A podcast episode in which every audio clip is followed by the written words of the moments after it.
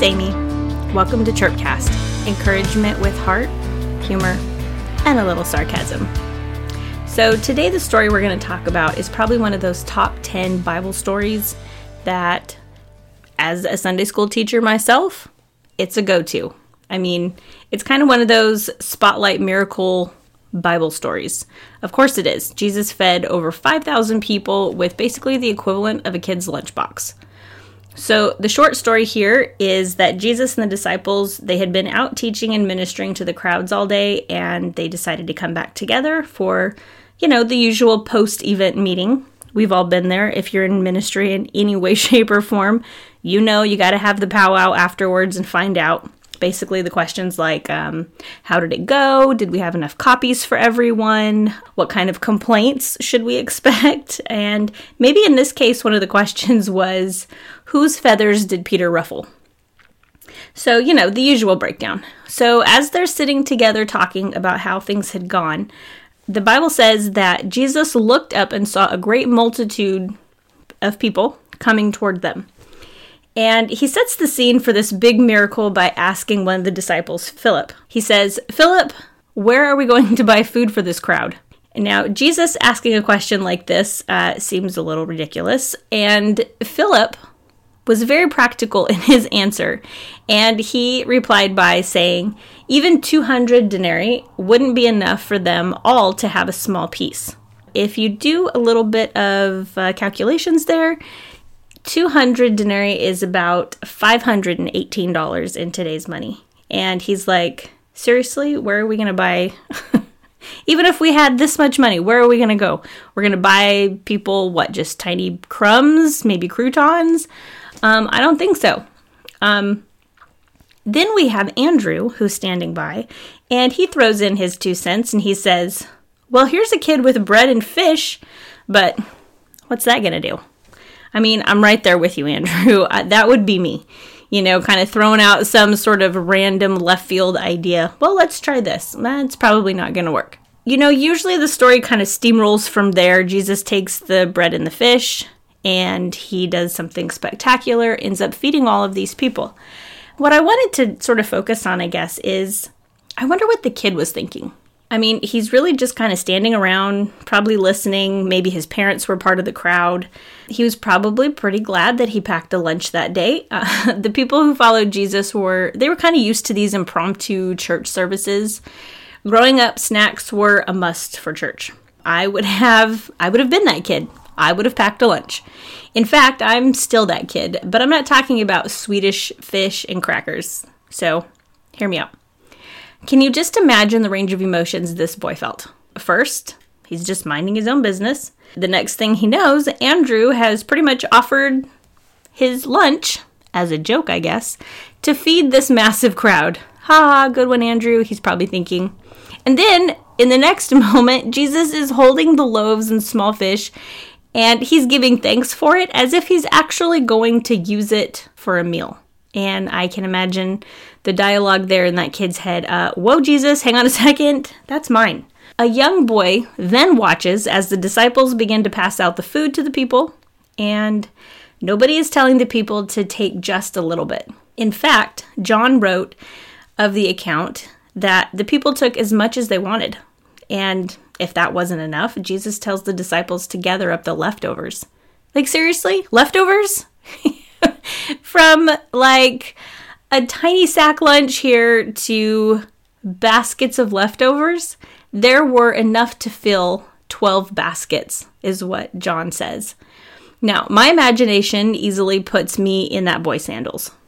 First, I'm interested, listening to Jesus teach. Then, selfish, watching my small lunch being lifted out of my basket.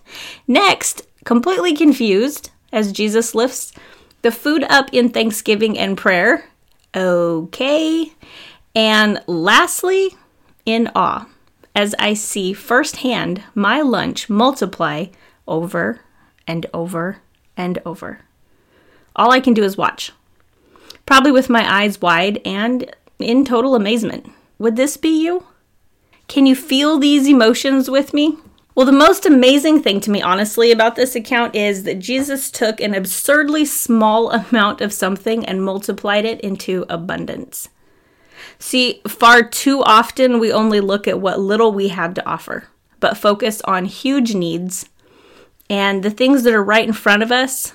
So let's look at this from an everyday perspective. You know, I'm always pretty honest as far as my shortcomings, and a while back, I had been out running errands. Um, I think I was getting new glasses. It was getting late in the day, so I called my husband to see if he wanted me to pick up some dinner before I was coming home. And we talked for a little bit on the phone. And as I drove into the shopping center, I noticed a young woman. She appeared to be homeless.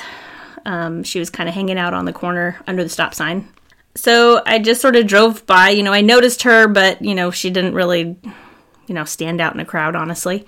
And so I went into the store, I got my order, and I was just about to pay. And I stood there and I felt God speak to my heart to buy an extra tri tip sandwich.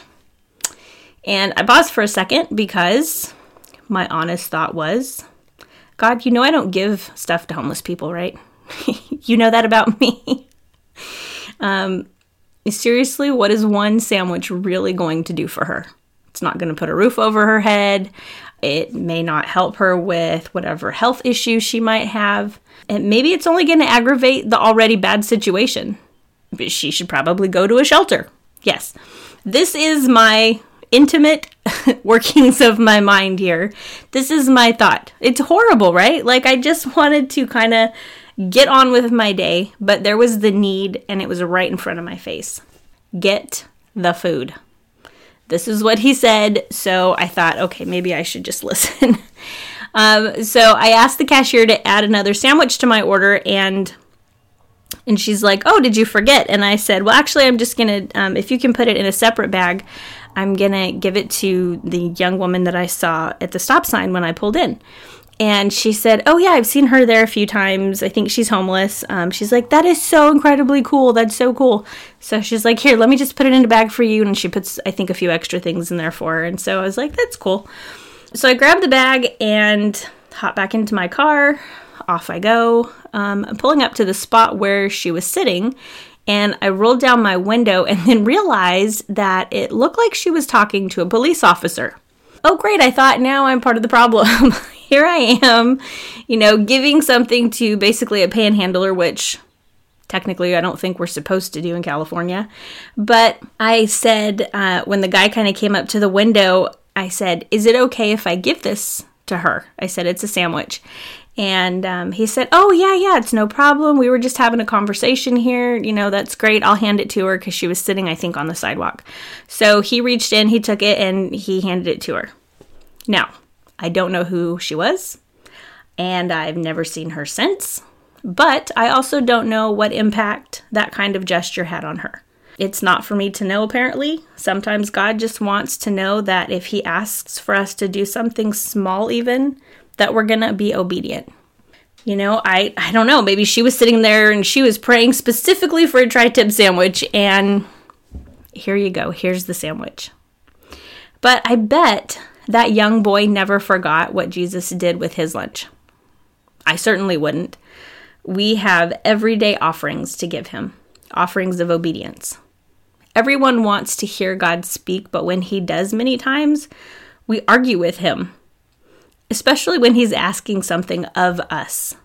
I was talking to my husband the other day and I said, I just noticed that it's really funny to me how people will pray and they expect God to show up right now, like yesterday. They say, I have this issue, I have this problem, I need this bill paid for, I need this thing, you know, this ailment that I'm having, I need it healed, or whatever the problem is, you know, I need this relationship mended, whatever it is. And we expect God to just like drop everything and run to us. And do everything in our timing and you know the idea that we have he needs to just fix it then there's me where god's like just buy this woman a sandwich and i'm arguing with him i'm like i don't want to buy her a sandwich and it's not because i didn't want to pay for the sandwich it was uh, i was just thinking you know this is so insignificant. You know, what is one sandwich going to do? But we have everyday offerings to give him. And Jesus didn't have to tell Andrew or any of the other disciples to tackle the boy and take his lunch. I think that that probably would have been recorded, but it wasn't. My bet is that when Jesus asked for this boy's lunch, I think for the most part, he probably gave it pretty willingly. I mean, mostly. I mean, it did sound pretty impossible to feed everyone with his little Lunchable there, but the question is are you willing to offer what you have? Maybe to you, your talents or your bank account isn't worth noting. Maybe Jesus isn't asking for you to give everything you have away to missions, but are you even willing to give away a smile? We're too quick to justify our smallness and forget about his greatness. Ephesians 3:20 in the message reads, God can do anything, you know, far more than you could ever imagine or guess or request in your wildest dreams. You know, we live in such a tangible, right now, I'll believe it when I see it kind of world. And God, in all his wisdom, knows this. That's probably why he did such an astounding miracle. Even towards the end, there it says that the people that were there believed that he was the Messiah after seeing this. It's funny that it took food. It took something that was so basic, a need that they needed to be met right then and there, which was food to be fed, Jesus was like, you know what? Not only am I going to feed your soul today, I'm going to feed your bellies as well.